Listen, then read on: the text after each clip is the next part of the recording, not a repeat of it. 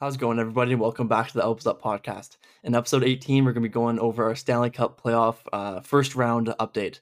So uh, each round has uh, had about three to four games played already, and uh, there's been some that we've kind of expected, and then there, has been some which uh, we definitely haven't expected. So uh, I'm really excited to get into each series and just think about what we've been surprised about, what we haven't been surprised about, and kind of where we see this series going now that we've seen a couple games unfold. But uh, before we get into any of that, uh, I'm your host, Brett Potter, and I'm here with my co host, Keen Killback. How's it going, buddy? I'm doing good. I'm glad to be back. Been watching a lot of, or been watching a lot of hockey lately. Obviously, the playoffs have started. I think it's been as advertised so far. Like it's, I've been super excited to watch the games. A lot of the series have been, you know, decent, but there's been some really good series as well, like the Kings and Oilers series that I've yeah. been. I, I, that's like a can't miss series for me. I've been watching all those games. There's there's a few others that I haven't caught all of them too, but yeah, it'll be fun talking about all these series. Yeah, for sure. Like there's there's been a lot that I, I've been really uh it's been really exciting to watch. But uh, I think for our first one, we're going to start with East and we're going to get into the Bruins versus Panthers series. Uh, the Bruins are currently up 3 1. And uh, as you predicted, uh, you had Bruins winning 4 1 the series. I had Bruins winning 4 not, or sorry, you had Bruins 4 2 actually. Yeah, in six. Yeah. I had uh, I had Bruins in four, so uh, we might get a little bit of uh, in between there. But uh, yeah, Bruins are up three one, uh, and this this series is pretty feisty actually. You saw Ullmark going at Tkachuk, dropping the glove, dropping the mask, and everything. So uh, that that's really good to see. I, I love to see guys getting fired up in the playoffs, and especially goalies too. So um, yeah, this has been a really good series. I think the, the, big thing that has kind of stuck out for me with the Bruins is I didn't watch them too much in the regular season, uh, it, it wasn't really too much fun to watch them. Honestly, every every single game yeah. they're going to win. Exactly. Yeah. But uh, one thing I've been really surprised with, and uh, maybe not surprised is the best word, but I've you know kind of been uh, impressed by, is uh, the chemistry between Tyler Bertuzzi and uh, Pastrnak. Like those guys are really really good together, and uh, for uh, for Bertuzzi just coming over uh, at the trade deadline, like it looks like these guys have played together for a long time. Oh yeah, Bertuzzi's been awesome in the playoffs. I think he's got like six points already in four games or something. Yeah, yeah, he's like one of their one of their team leaders already. But uh, yeah, like they, this series has been really good, and um, yeah, I, I've really been looking forward to watch the games. How about you? Yeah, it's been awesome, and like you said, it's there's been a lot of banter just back and forth, so many scrums and stuff. It, it's playoff hockey, right? And and with the last two games going to blowouts, it's there's that just makes for more, if you know what I mean. Like just more scrums, more everything. People not, you know, getting along. And I'll be excited to see Game Five because I don't know if you've seen at the end of last game, Matthew Tkachuk cross-checked Garnet Hathaway like in the ribs, like like Hathaway was like facing the boards in a scrum, and he had another guy on the on the Panthers, and then Tkachuk just comes darting across the ice and just cross checks him right in the yeah. like in the back, like yeah. in the back of the ribs. Jeez. And and Hathaway goes down. Obviously that hurts. But and Hathaway didn't see who who did it. But then they inter- interviewed him after the game, and he said, "Yeah, I, like I definitely wasn't happy. That's a cheap play and stuff like that." And then he said, "I didn't get to see him, but there's a video, so I'll see him when I watch it on video." No, so awesome, it, yeah. it'll be fun to see if maybe those guys, you know, fight next game.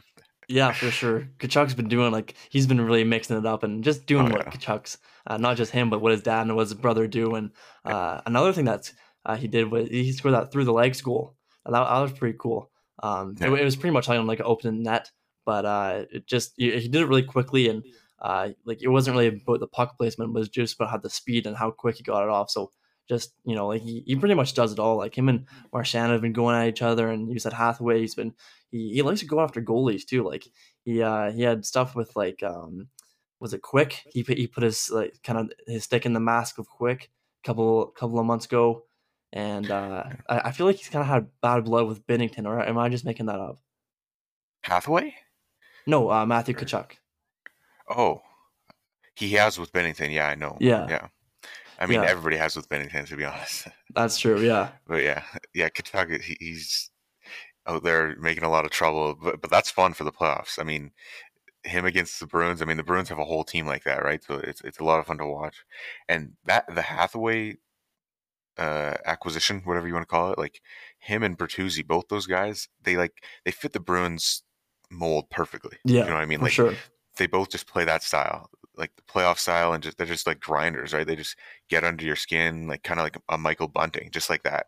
Yeah. So they've been great pickups for Boston. Yeah, for sure. And we'll get into the Bunting hit later. Uh, actually, uh, actually, you know what? Let's just get into that now.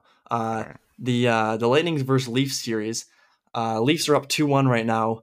Um, you know, everyone in Leaf land is, you know, uh, we're going pretty happy go lucky, but you know, let's not remember they were up two one last year too, right? And they're playing the exact same team, uh, same home ice advantage and everything. So uh, I don't think they should get excited too early. Um, but they have looked really good to be honest. Uh, first game it was it was a blowout and they lost seven seven three, but um, or seven two or something like that. But uh, since then they've actually looked really good. Uh, obviously, game two they they had a really big statement win, and game three in Tampa Bay uh, to take that first one on the road in, in Tampa, especially, is really big for them. So um, I, have liked what I've seen from them. Um, Samsonov hasn't looked too great, to be honest, um, from from what I've seen in him. But um, you know what you know what we say like goalies are voodoo, right? So there there's no reason why from here on out he can't turn into you know the goalie that he showed in the regular season. Yeah, I, I mean that that's one of the things that we talked about, right? Just yeah, you know, I, I said that it probably wouldn't be that much of a problem for them because he had a really good se- regular season, but playoffs are a different animal, right? And yeah. he doesn't have any playoff experience like Vasilevskiy, so it probably wasn't the smartest idea for me to bet bet for Samsonov and against Vasilevskiy just because the experience difference there. But I mean, so far so good. I, I, I did pick the Leafs. You know, we'll see how that ages, but they are up two one. That's been a. I mean, it's been an all right series. Game three was good, but the first two games. That's not very fun to watch, right? Like, no, it wasn't. It wasn't true playoff hockey like we've seen yeah, in the series. Yeah, and, and last year, last year was the exact same, if I remember correctly. I think the Leafs blew out Tampa in game one, and then the other way around. Uh, the Lightning out the Leafs in game two last year. So it was kind of the same thing this year, just in different order. So the first two games were kind of just blowouts. But I think from here on out, it, it will be a lot closer, more like game three that we saw. And it, it should be fun. That series will probably go seven as well. Yeah, for sure. I, I agree. I, I had Tampa in seven. Um, but one thing, if, if you are a Leafs fan, it's good to see that your your best players are starting to step up a little bit. Yeah. Uh, you've seen Matthews, you've seen Marner, uh, Tavares had a really good series. Uh, Nylander's played well. Uh, Morgan Rielly's played also really well. Uh, so it, it's good to see that their big stars are playing well. When in the past they don't really have that reputation exactly, but uh, from here on out, like when elimination games start coming into play, that's when the pressure really starts to get on them, right? So uh, we'll we'll see if they can, you know, uh, keep playing how they're playing uh, on those bigger moments and when there's elimination games or if if they have a chance to put away Tampa or if their backs are against the wall, we'll see how they play. But um, so far they've looked really well, and I've been I've been impressed, especially by Marner actually. Yeah, Marner's been awesome. I, I think at the time we're recording this, he's got like eight points in three games, which yeah. is just insane. I think he's second in playoff points behind Draisaitl, who we'll get into later. But yeah, Marner's been awesome. I think he's kind of answering any questions that people have had. I know a lot of people kind of used his playoff, you know, like his playoff reputation, if you will, like he's not very good in the playoffs in, in the past. They use that against him to kind of undervalue him and, you know, maybe rate him lower than he probably should be from based off what he's doing in the regular season. Yeah. I wasn't one of those guys. Obviously, when we did our winger rankings, I think I had him second at the time. I'm a, I'm a big Marner fan, at, at least just how skilled he is. He's he's a lot of fun to watch. I think he's a superstar. I, I think he gets a lot of hate, and I, it's nice to see him kind of breaking out in the playoffs, and hopefully that continues. Yeah, he he's been looking really good, and um, I, I think we're going to go into our next series here: uh, Hurricanes versus Islanders. Uh, the Canes are currently up three one, and uh, they've looked really really good. Uh, Aho has been playing really well. Uh, he actually just became the franchise leader in playoff goals and uh, yeah, like they, these guys are looking really good, um, especially against a, a, guy like Sorokin. Like they've been finding a way to put up you know a good amount of goals, and um, they're obviously their defense has been very well too. So uh, Hurricanes, I think I protected Hurricanes in five or Hurricanes in six maybe, um, but yeah, like. Uh, this series is another really good series. Uh, if you like hard defensive hockey, this is definitely one for you to watch. And uh, yeah, it, it's I've I've liked what I've seen from it. Yeah, I, I think this series is pretty comparable to the Minnesota and Dallas series. It's just really tight defensive two two really tight defensive teams you know, really strong defensively, but you know, not great up front. I don't think there's a single point per game player between the two teams in that series, or at least for forwards. So it, it's you know kind of as we expected. It's probably one, been one of the more boring series so far. It, eh, you know the the goals aren't blowing you away, the like the goal totals and everything, but just as far as playoff hockey goes, just with that shut shut down defensive style, it might be boring, but it's it's still good hockey, right? And those two teams, I think, are pretty. You know, they're playing pretty evenly. I, I know Carolina is definitely probably going to win that series, but I think the Islanders have done a pr- pretty decent job so far. I mean, they went to overtime in Game Two, right? That could have yeah. went either way, and and that that was with an own goal, this whole Sebastian Aho own goal thing, right? Yeah, but it was for the Islanders, just Sebastian Aho, so it gets confusing. But yeah, like if if that own goal didn't happen, I think the Islanders would have won Game Two, which that's that's that's tough to think about.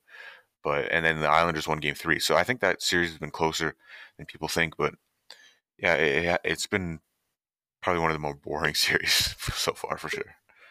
Yeah, I, am not sure if it's it's been that boring though, because like the the losing team has uh, hasn't scored a lot of goals in, in, their losses, but the winning team has. Like you look at Game Four, Hurricanes scored five, uh, five two.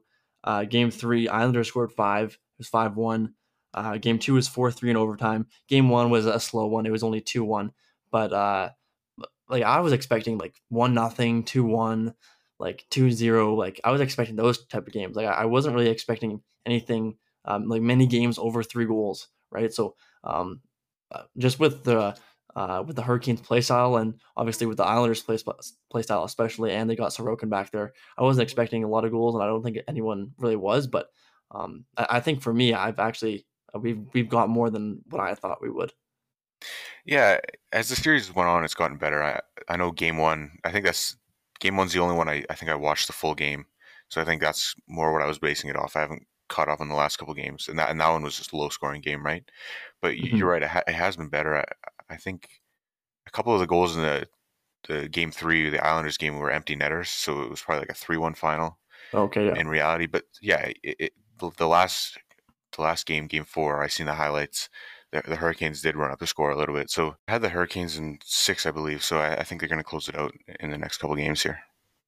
Yeah, I had Canes in seven. So uh, we'll, we'll see. It'll, maybe it'll come down to the wire, or maybe it won't. But uh, going into our next series, we've got the Rangers versus Devils. Uh, this is the last Eastern Conference matchup that we haven't talked about yet. Uh, Rangers are up two one, uh, and this has been a really good series as well. Uh, I, I, feel like every series I, actually has been really good. Um, but with Rangers versus Devils, first game was a little bit uh, a little bit lopsided, I guess you could say, with uh, the kind of the Rangers running it out of the out of the park a little bit. But uh, game two was another good hard fight from from Devils. Uh, but Devil, or um, I should say, the Devils actually they, they got game three in MSG, so that that was big for them not to go down three nothing. But um, yeah, I, like what I've seen. Uh, Chris Kreider's been on an absolute mission. Uh, Fox has been really good, and um, yeah, they're, they're just getting a lot of secondary scoring, and it's crazy to say that Patrick Kane and Tarasenko are secondary scorers, but on this team they, they kind of aren't, right? So um, th- those two have been really good, and uh, I haven't really seen too much, honestly, from Zibanejad or Panarin, but um, you know, you know those guys' names for a reason, right? So uh, there's there's no reason why uh, they won't be able to turn up here in the next coming days.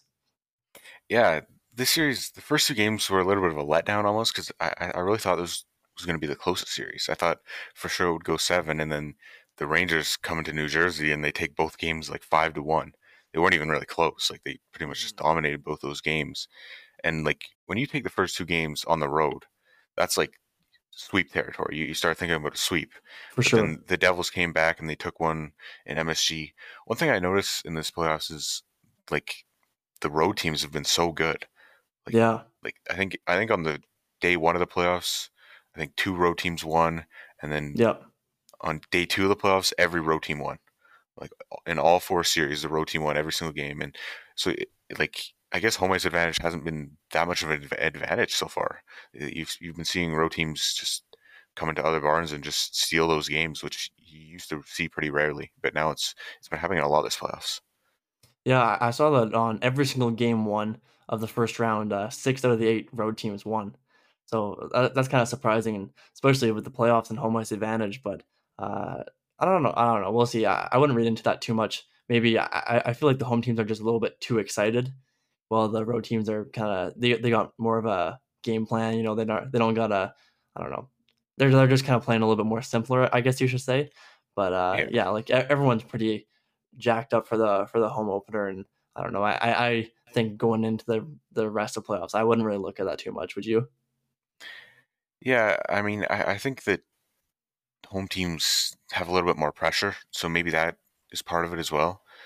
Just, just you know, trying to put on a show almost in front of your home fans, especially yeah. early in the playoffs or game one, especially for an inexperienced inexperienced team like New Jersey, right?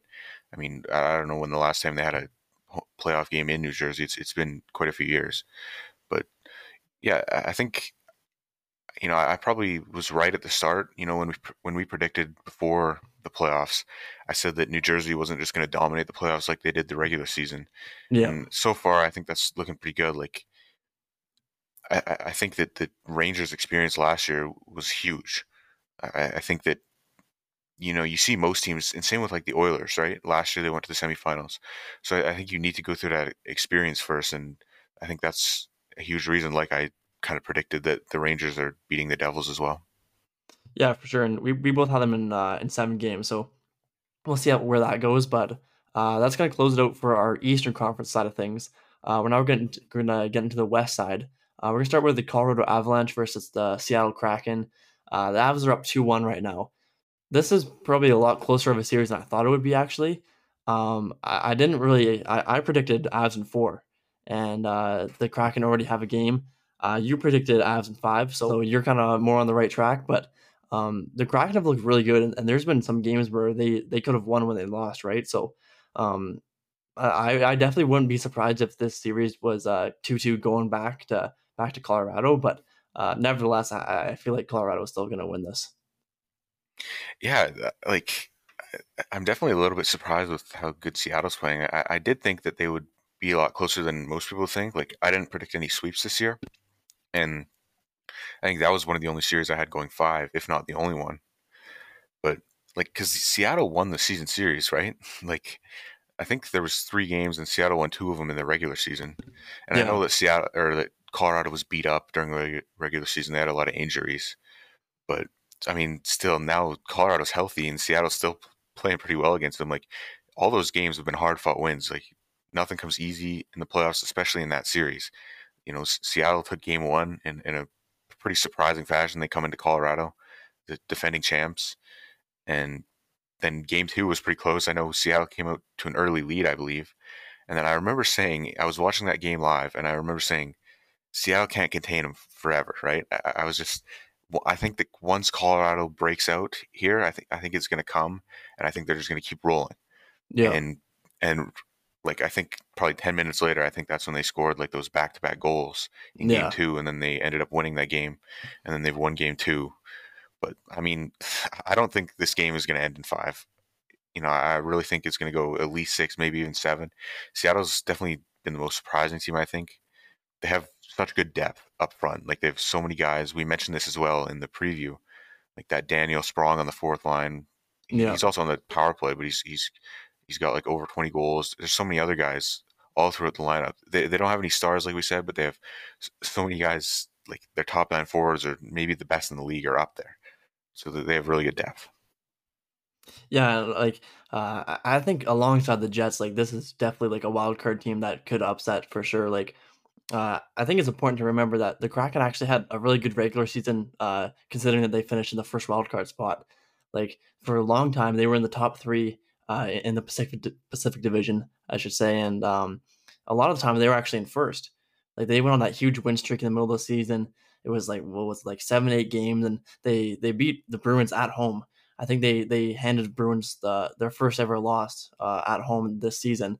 And uh, yeah, they they had a really good regular season considering that they finished in the playoff spot or in the wild card spot, I should say. So um, yeah, like I I still don't think Kraken have a chance to win the series, to be honest, uh, just because of the Avalanche's depth and uh, their experience and just obviously their star power.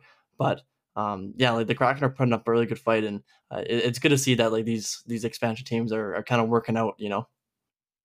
Yeah, and see, they're actually a fun team to watch too. I think they're a pretty fast team. They're forwards and they're good defensively as well. And I know Grubauer's been playing really well against mm-hmm. his former team, Colorado. So yeah, it's it's been pretty close, but I think you're right. I think Colorado's going to kind of keep this momentum going and probably close it out in maybe five, but probably six, if I get, had to guess. All right, so now going into our uh, next Western Conference series, we've got the Wild versus Stars. Uh, it's tied up at two, and this has been a really heavy, uh, heavy, fast series. What have you seen from uh, from the series that, that really sticks out to you? Yeah, I, I haven't watched the series as much, but they're, they, all the games have been pretty close, right? Like, I think, I think they split game one and two, and then they split in Minnesota yeah. as well. So now they're tied at two. But there's there was a big controversy last game in Game Four with the officiating. I know that officiating's been a big, you know, question mark. Like everybody's talking about it right now in the hockey world, and it's because they've just been terrible. Like if you go back and watch that Game Four, there was two calls, coincidentally, or maybe not, on the same player, Marcus Foligno, and which were just terrible, pathetic calls. Like I don't know what the refs are thinking. One of the calls, and I think both of the calls ended up being goals for Dallas on the power play, which you just can't have that happening. Like the yeah. refs are directly affecting the games at that point. Like you can't make bad calls in the playoffs like that. Like blatantly bad bad calls like that. Like the first Marcus Foligno one, they called him for tripping, and he, he just like hit a guy, and they both kind of went down. It was just like a collision, and I think Foligno might have even got shaken up by it. He got hit up high by the guy he was trying to hit, but he got a tripping call for it. You'd have to watch the replay. It was a really bad call. And then later on in the game, he hit a guy behind the net who had the puck, and they gave him interference. they, like no joke. They, they yeah. it's like they they thought that he didn't have the puck. The defenseman. They thought that he missed it, but the guy touched the puck, and and Foligno hit him, and he got two minutes for that, and Dallas scored, and Dallas won, wins by one goal. So so yeah. that's just unacceptable. I, I know uh, back in the, the Islander series, there was a high stick that got missed, and then that resulted in like an overtime goal later on. So that kind of, you know, caused who won that game as well, or at least had an effect on it. So, yeah, it, it just it sucks to see the officiating has been really bad. To be honest, this for a while now, honestly, but especially in this playoffs, they've been really poor. Yeah, for sure. And I think just like the inconsistency is, is something that the fans are like the most disappointed in. Like there's been so many times, like you said, where like uh like stuff that is like the definition of a penalty doesn't get called and then something really soft gets called, right? So uh for me, like I I, just want consistency and uh not just with the penalties, but also just with like overturning calls and like uh like, whole, like goalie interference and like offsides and stuff like that. Like there's there's been so many times where like not just in the playoffs but also in the regular season where that stuff's not uh not very you know consistent. So uh, hopefully they can turn that around. And honestly, a, a lot of diving that I've seen uh, has come from the Kings and Oilers series, and that's what we're going to go into next. Um, especially from the Kings, like uh, the one guy that I've really seen dive and uh, is getting, it's almost getting to the point where like it's it, it's frustrating to watch him play hockey. Is Victor Arvidsson like just watching him dive? Like it, I'm not sure if you if you've seen the same. I know you've watched the series also very closely, but just watching Victor Arvidsson play hockey and him battle for any single any puck, like he's always on the ground and like it's it's just it's brutal to watch. Honestly, like it's it's, it's almost got to the point where like I you, you, like I said, you don't want to watch his, his shifts anymore because it's just been so annoying. And uh, he, he's he's honestly he's drawn a lot of penalties too. So um, he's not just flopping out there for no reason. Uh, he hasn't got any embellishment penalties, but he's drawn a lot. So uh, hopefully they tighten up on that because uh, there, has been so many penalties in that series too. Like uh, just with how naturally uh, McDavid draws penalties, there's already going to be a lot. But with uh, with the Kings and Arvidsson, they've they've been doing a pretty a pretty good job at drawing penalties, I guess you could say. Yeah, I, have seen a couple examples of Fiala like on the Sportsnet panel, like in the in the corner, where he like tried to draw a penalty once, and then gets up. The ref didn't call anything, and like immediately after he fell again. Yeah, like around an Oilers player trying to, you know, embellish another call, and again, no call. But I, I think that the refs have to start calling that, right? And because it's pretty obvious that Arvidsson is trying to get trying to bait the refs into, you know, giving the other team a tripping call, even though nothing really happened. Just, but at some point, you just got to call it embellishment. For sure. And I know the Darnell Nurse hit. I disagree with a lot of people on that one, like the kind of leg on leg collision, right? Where yeah. Arvidsson went like spinning around in midair. I know a lot yeah. of people were mad about that, saying that was like the worst dive they've ever seen. But yeah, when, when you're going full speed towards somebody and your legs lock like this, and like you like your shin and your like your knee hits each other like this, like it's pretty hard to embellish that and do like a full flip. Like I think they were just going full speed and he hit his leg and he just kind of flipped after that. So I don't think that one was embellishing, but I I think that there's other examples of Arvidsson doing it and the refs at some point have to start calling it.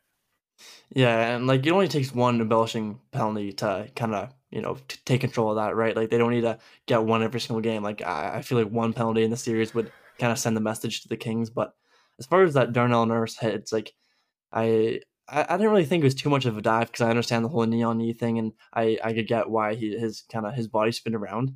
But what kind of got me was I'd have to go and look at the video again. But from what I remember is that he he kind of almost lifted his head, but he kept his arms on the ice. He he lifted his head when he was on the ice, kind of looked around to make sure like you know something happened or like there was a penalty called, and then he looked back down on the ice and acted like he was hurt. So it's like he, he, looked up to see what was going on, make sure his teammates are standing up for him, make sure the ref has his hand in the air, and then he goes back down and waits for the trainer to come out. It's like this is stuff we saw in novice when when you're you know, when you want your dad to come pick you up off the ice, right? Because you're you're hurt or whatever, right? So this is like it's just it, it's pretty eye wash to see, honestly, and um, yeah, I, I really hope Arvidsson doesn't keep doing this, and he, he's never been a fan of mine in, in uh in his whole career, and especially I, I don't like him at all with the with the Predators because he always did so well against the Jets, but. Uh, this this is another reason. I, I I think after this these four games, from what I've seen, I think he's probably my top three, maybe top five uh, least favorite players in the league. Wow. Okay. I think he's just not playing the game the right way, right? So yeah, yeah. I, I mean, I, I, can see your point, especially where he, you know, beat up on your your Jets in the past yeah. with the Predators. That, that's but, not a huge reason, but that, that's definitely that definitely is something. Yeah. Yeah, and you know, I, I really do think that embellishing and officiating right now are like the worst things in hockey right now. Like they're really bad looks for the sport of hockey. We, if you have you know fans of other sports seeing this, they're just gonna like scoff at this, like stuff that yeah. they're seeing. You know, hockey's always been known as the toughest sport, right? There's so many examples. I mean, you look at the Morgan Barron incident, like yeah, that was a terrifying incident. What did he get? Like 75 stitches. At least, yeah, they right, said at right, least 75. Right up here, and and then he returns to the game. I think in the same period, like not long after with like a full cage and 75 stitches and a couple like bandages there. So, I mean, that's just a prime example of how tough hockey is. But then when you have guys, you know, diving all the time, like every game, you're starting to see it more and more because I think the rest are falling for it more and more. And I think a huge reason for that is how games are being called nowadays. I, I hate it. Like, I hate it's it's almost like the games are just scripted. Like it's it, it just feels like and and it feels like everybody knows it. Like even the other coaches are talking about it. How you know if one team gets three straight power plays, it's like a you know, guarantee yeah. The you other teams get one. Yeah. Even for if there's sure. a blatant call on this end, they're just going to be looking for something. Even the smallest thing on the on the team with zero penalties. Yeah. If he does anything little, even if it's probably not a penalty, he'll call it. Yeah. And, and I've seen so many examples during the regular season where, you know, a team will already be on a five on four and because of that, they won't call another penalty. Like, like right. The, it'll be a five on four, and there'll be like a blatant trip. Like the only way they're call, they're going to turn it to a five on three is if it's like a delay of game penalty at this point, because they, they just it just seems like they're it's like game management with the refs. They're like trying to manage the game and trying to make sure that the power plays are like even for teams. Yeah, trying to keep it fair. Yeah, like, like and, and like you almost see when one team's trying to get back in the game and they're losing, you almost they will get a power play most of the time. You know, yeah. so I hate that. Like I, I wish that they would just call it how it is. Like if one team is super disciplined, they should earn that, and they should get zero penalties in the entire game, which you never yeah. see anymore. You, will never see a zero penalty game, even if they deserve it. Like, yeah. like if, if the penalty should be six nothing, they sh- then then that's what it should be. If that's what the power play should be. I, I know that that's a huge, you know, deficit, but but like if that's what it's supposed to be, then call it like that because one team is playing undisciplined and that's their own fault, and the other team is playing disciplined. They they shouldn't be taking any penalties. And, and you see that like a lot of people know it. Like everybody knows it. I, I like Sheldon Keefe was talking about this about like how Stamkos was just punching uh, Matthews like while he was like cleaning up sticks. There was like a whole scrum after the point injury when he went to the boards, and then Matthews was like cleaning up sticks instead of getting in the scrum for whatever reason, which was kind of weird. But then Stamkos grabs Matthews and he just starts like punching him like this. Yeah. Just over and over right in front of the ref. And they didn't call it. They didn't call anything. And then eventually Stamkos just dropped the gloves and started punching Matthews. So Matthews kind of had to fight back. Yeah. And they both got five for fighting. yeah. It's, yeah. It's come on. And, and I mean, like, you got to give at least like an instigator to Stamkos or like an extra for roughing yeah. an extra two. But because Tampa was already on a power play, like Tampa already got a penalty right before that, so they so they knew they could probably get away with a little bit more. So I, I do kind of agree with what Sheldon Keefe was saying there. I, I just think the the game management with the refs is just getting ridiculous at this point.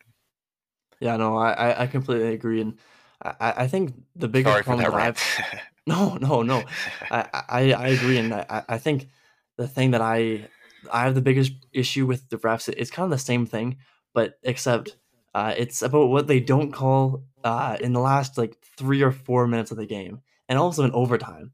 Like it's it's like if the, if it's third period and it's a close game, say it's a tie game, and there's three minutes left on the clock, like it, it's almost like they're not even out there anymore. Like like they, they don't call anything. There was there was so many calls in in the Jets game that it was it was like uh like close game at the end of the third period, you know, maybe one goal game, and especially in the game three overtime between the Jets and the and the Golden Knights, there were so many times where it's like, okay, that, that's obviously a penalty. Like it like that is the definition of a cross check. Like I remember in the corner, Neal Pionk, he got just like bodied from behind, like right across the numbers.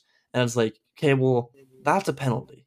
Like I, I, I understand it's overtime yeah. and I understand that you want the guys to play play heavy, play aggressive. And I know that that's what playoffs is about. But like that that is the definition of a cross check. And yeah, it doesn't matter if it's overtime more, or less. late in the game. It's a penalty. Exactly. Like that's a that's a penalty at every single level of the game. Like whether you're in Timbits or whether it's a Stanley Cup final, that should be a penalty, right? So it, it, it's pretty frustrating to see that like these these refs are are kind of just calling the game uh, by by where it is in the game, it, it, it kind of seems like, and how how teams are doing. Like like you said, if penalties are three nothing, okay, okay, we're getting the next one on these guys, right? If it's it's close game and it's like two minutes left, they're not going to call a penalty. And it almost seems like it's coming from a place of fear from these officials because they're they're scared that uh, their coaches are going to yell at them and the players are going to yell at them for uh, the penalties being five nothing, and then they're also going to get yelled at when they call a penalty with 25 seconds left in overtime, right? It's like like I, I, like they ought to be able to be able to take that take that heat, you know, that you're an NHL ref. Like uh, yeah. you don't have to be Mr. Nice Guy and have have rules for everything and like have every everyone be happy and everyone have a fair game. Like you're supposed to call the game as you see it and try to uh, like call those penalties. Where in overtime and especially in that Jets game, it's like there's been so many calls where it's like okay, we should have been on the penalty kill here. Okay, we should have been on a power play here. So maybe that kind of cancels out because it is for all teams that I've seen. But at the end of the day, you want to see the right calls get made. And from what I've seen this whole playoffs, I haven't seen any of that. Yeah, I mean, you nailed that. Everything you just said, like, I think it's a great way of putting it, saying that it's coming from a place of fear. Like, like at the end of the day, you can't please every player. You can't please. You can't please everyone. Yeah, because there's so much bias within the teams. I mean, every single player is never. They're all gonna not like the call against them, even if it's yeah. completely obvious. I mean, yeah, you'll see the most obvious penalties, like Adrian Kempe the other night against the Oilers, cross-check Bouchard head first into the boards, and he's like, "What did I do?" Like exactly, like, he's throwing his hands in the air. Yeah, like so, so, like there's just so much bias for your team, and especially with the coaches. Yeah. At the end of the day, no matter how obvious and how blatant it is, you're not going to please everyone. So you just have to accept that and just stop trying to make everyone happy. Yeah. You just have to call it the way it is. And if the power plays end up being five nothing, then that's the way they go. Exactly. Yeah. And, and yeah, like like we've been saying, it's almost like like the refs they think they think they're out there to be peacemakers, you know?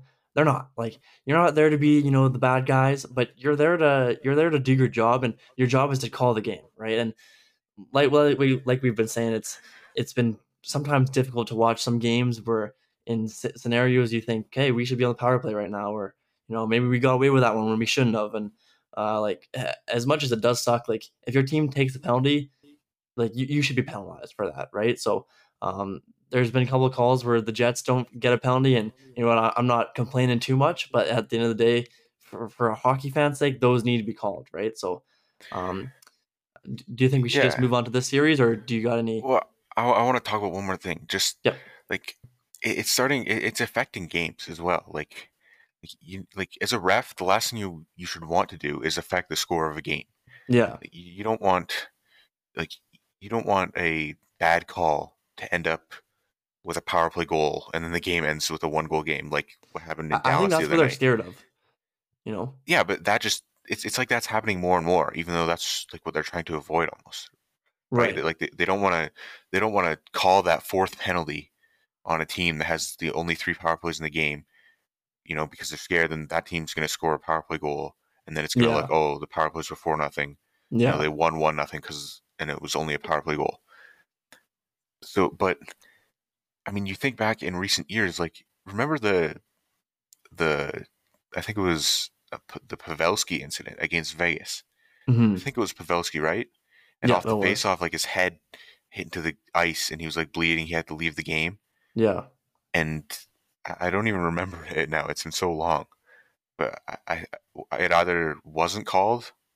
I think no, it was like a five was on, called. Yeah, it was like a five on three. It was no, it, it was definitely a penalty. But I, I, from what I remember, I think it was like a five on three for like two minutes, and then like the Sharks were down like down by like three goals or something, and then they scored like three in on those power plays or something like that, or maybe it was it was a five minute major or something like that. But yeah, they they, they were on like a power play for like a long time. Then they they they had this huge comeback of like multi goal comeback. But yeah, but I, I I think that it shouldn't have been a five minute major. Like I think like it was a huge thing at the time. Like like I don't think that I think it was Cody Eakin. I don't think he even did much. Like, arguably, couldn't even have been a penalty. I'll have to go back and rewatch it. I might be making myself look like a fool right now, but San Jose ended up getting like a five minute power play, and then they scored like four straight, and they won the series in Game Seven. Right, and yeah. so that's directly affecting the series. And again, last year, with the Penguins and the Rangers, the the, the game the score was like four three Pittsburgh, and late in the third period, like five minutes left, and behind the net, Lafreniere literally ripped Marcus Pettersson's helmet off. Literally just ripped it off, like straight in front of the ref. He ripped his helmet off. So Pedersen had to get off the ice, and then the Rangers tie the game. And they didn't call that a penalty. Like that's interference or roughing or something. You can't just rip yeah, somebody's helmet off. Play a game. Yeah. So so it's just yeah. The officiating has just been so bad in the NHL. So kind of getting back on track after the the whole ref uh, rant.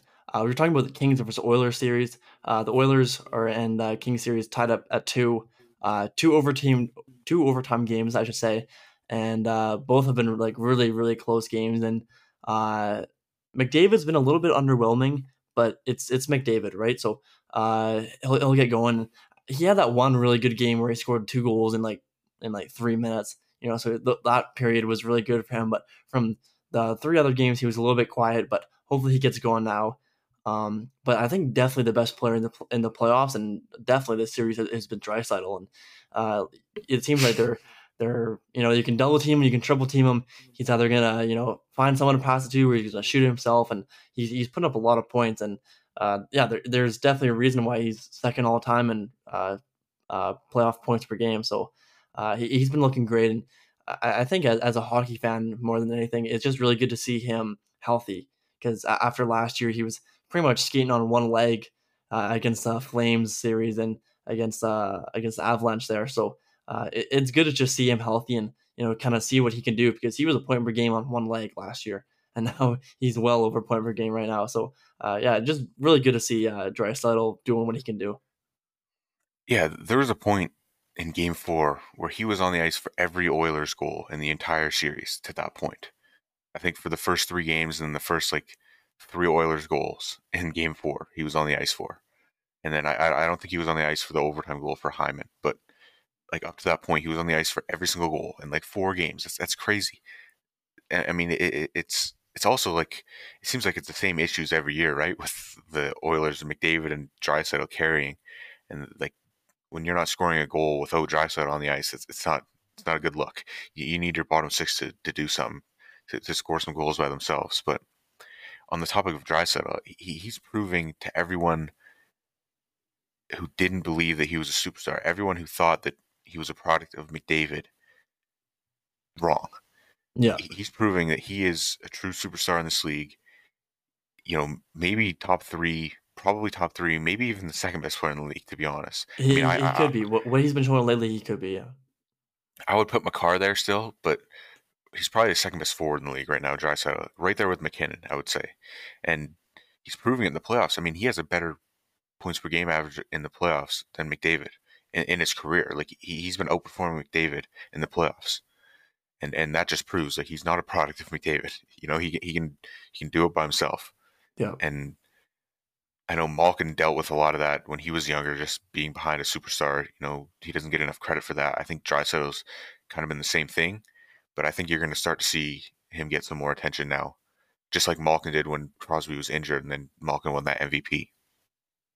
Yeah, for sure. I, I think that's a really good comparison. Kind of um, Crosby, McDavid, you know, Dry Draisaitl, uh, uh, Malkin, I should say. So, uh, yeah, that's a that's a good comparison.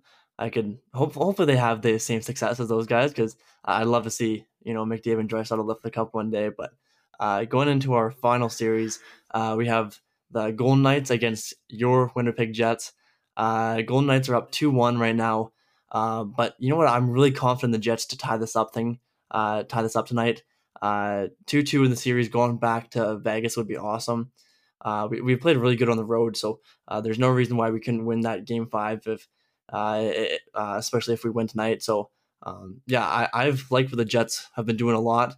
Adam Lowry is just absolute dog. Uh, if, if there's one guy Bowness should give the C on the team, I think it is Adam Lowry, and I, I hope it is Adam Lowry actually. Um, he's just he's so selfless. He does everything right. He's almost similar to like a Zach Hyman, who we talked about in this on the pod before. He can he can score. He can pass. He can play def- play defense. He can fight. Uh, he he lays the body a lot. He he's just like a big energy guy, but he also gets it done uh, on the offensive side of things, and he plays in every every situation, whether it's penalty kill or second unit power play or uh, like he, he's out there on the last two minutes of the ice, and uh, he, he starts the game like he, he, he pretty much does it all. And uh, yeah, I've I've really been impressed on what he's been doing lately, and um, yeah, this this is a guy that I think um, is going to be a huge reason on, on the Jets' success if they have any.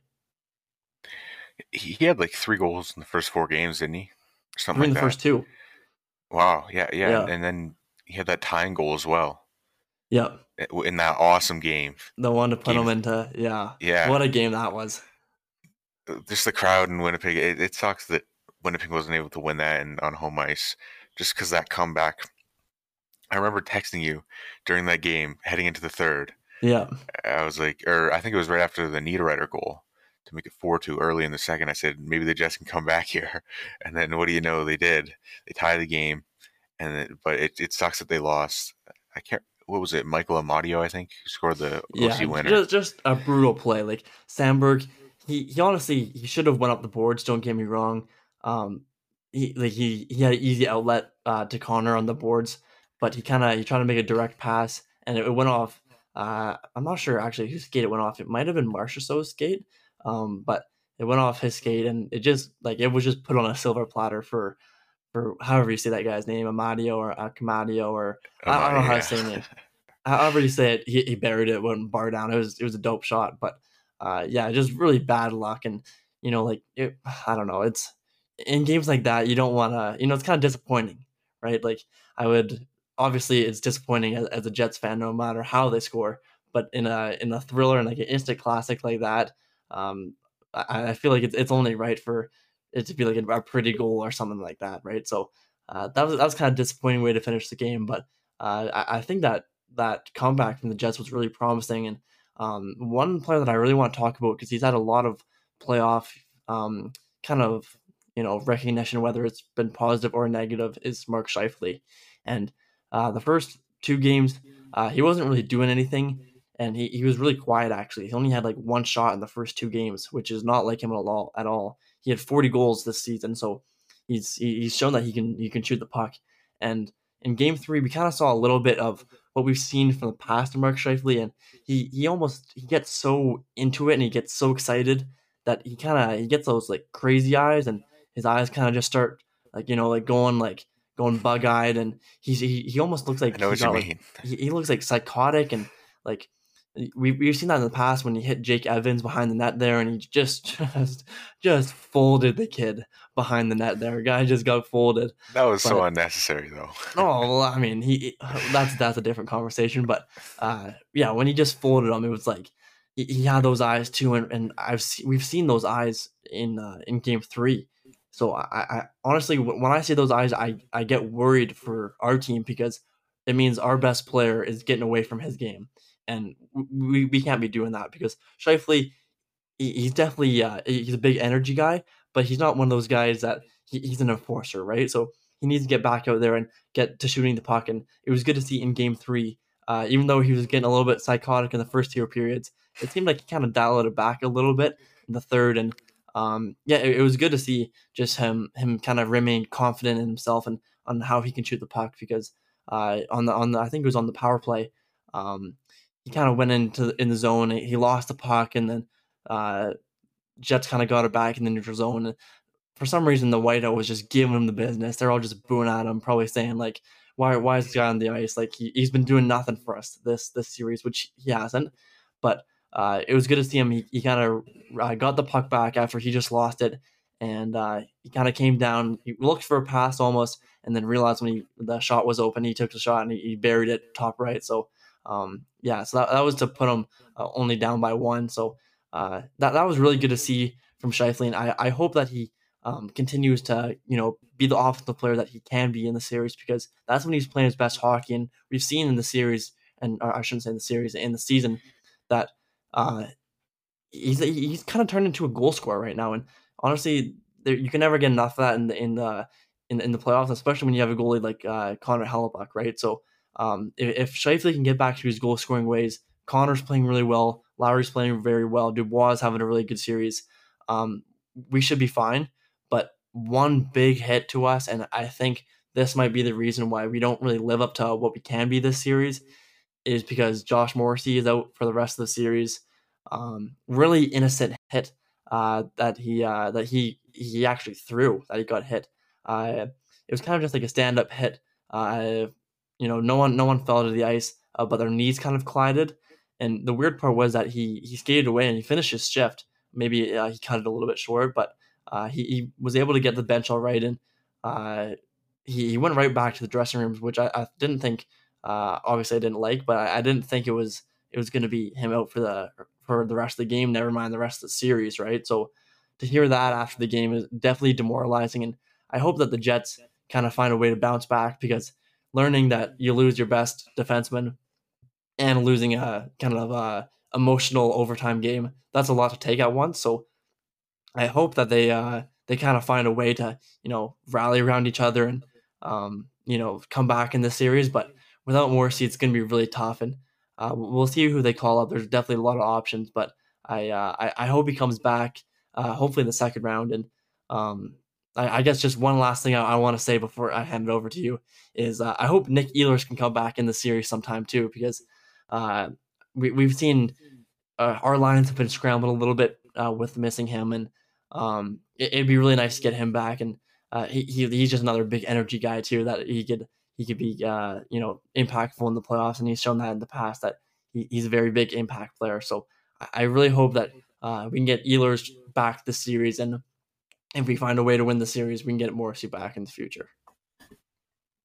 Yeah, obviously those are two huge losses. I mean, injuries are the worst, right? Like, there's not really much you can do about them. You just hope that that you don't get unlucky or you know you hope to be lucky and not lose, especially impact players like that. So yeah, the, the Jets have definitely been really unlucky lately, and you know they could really use Ehlers' speed right now. I know. I think he's supposed to be back at some point in the series. Uh, so I ho- hope I'm hoping that he is as soon as he can. And yeah, honestly, I would like to see the Jets win that series with with the, my my team, the Penguins out. I don't really have a team to root for. I guess maybe if I had to choose a second favorite team, it would probably be Colorado.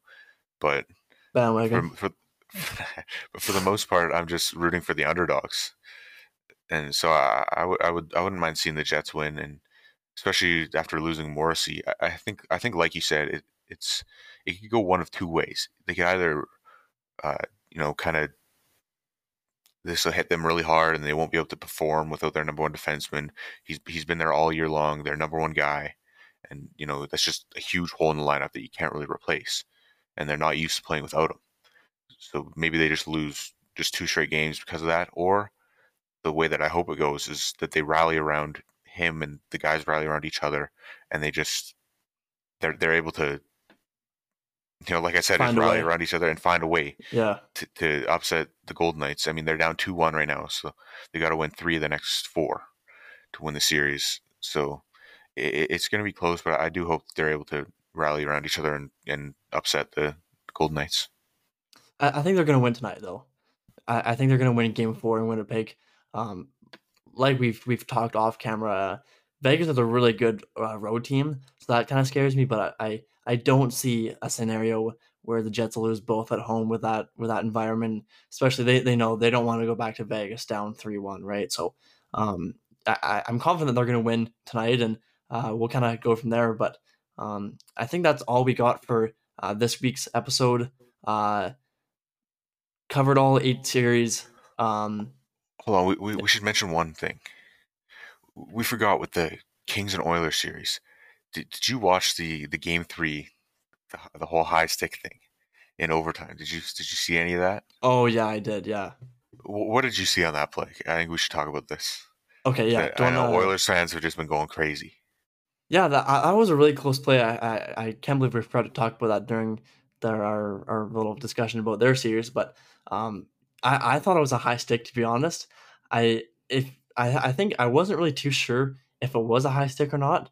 But when I, I watched it a lot and I watched it in slow mo, and I think if you don't watch the puck, but you watch the stick, you can kind of see the stick like slightly go back. And it's not because his hands are, are moving it. It's because just it, the, the puck slightly brings it back, just maybe like an inch, right? So I thought it was a high stick. Um, uh, it, it's really too bad that the game ended in, in that way. But um, I thought it was a high stick. But you know what? Honestly, there's nothing you can do about it now. So uh, it, it is what it is. Yeah, I mean, I kind of saw what you saw as well. I, I do think, like, if I had to guess, I'd say it probably did hit the stick, but I completely understand why they didn't think it was conclusive enough to overturn sure. the call. Yeah, because, and and I know that, you know, if that happened to my team, I wouldn't be able to understand that, and I know Oilers fans won't understand that. But I, I just, I, I would be mad like if I was a Kings fan and that call got called or that goal got called back based off that evidence because I just don't think that's conclusive enough. For At sure, the end yeah. of the day, you can't say with 100% certainty that the puck hit his stick. You can't say with 100% certainty that his stick twitching the slightest bit was because of the puck. You can't say it with 100% certainty. It might no, have been his sure. hands. I, I agree. Right. Yeah. And, and the puck did keep rotating in the same motion so it's hard. It's it's so hard to tell, and I do understand why. You know, it, it just wasn't conclusive enough to overturn. Yeah, no, I, I, it sounds kind of weird, but I think they made the right call because, like you said, it's not conclusive enough. But I, I do think that, like, if I had to put money on it, I, I do think that it would, it would have hit a stick. But yeah, well, honestly, so, sucks for Oilers fans, but it's like, what do you do, right? So. Yeah, so for as much as for, for as much hate as we've given the the officiating the playoffs in this episode, I think that's one one piece that we can agree on. That, yeah, that we can just say good, yeah. they, you know, as much as they've been getting a lot of hate, I, I don't think that they got it wrong there. Yeah, for sure. But uh, I think with that all being said, that's going to do it for uh, this week's episode. Uh, covered every series, and uh, we'll be doing another one on Thursday uh, when majority, or even maybe some of these series are done. Uh, majority of them will be just you know going to their last final game. So uh, we'll be doing another one on Thursday here. And uh, yeah, so I think with that all being said, thanks for listening and have a good one.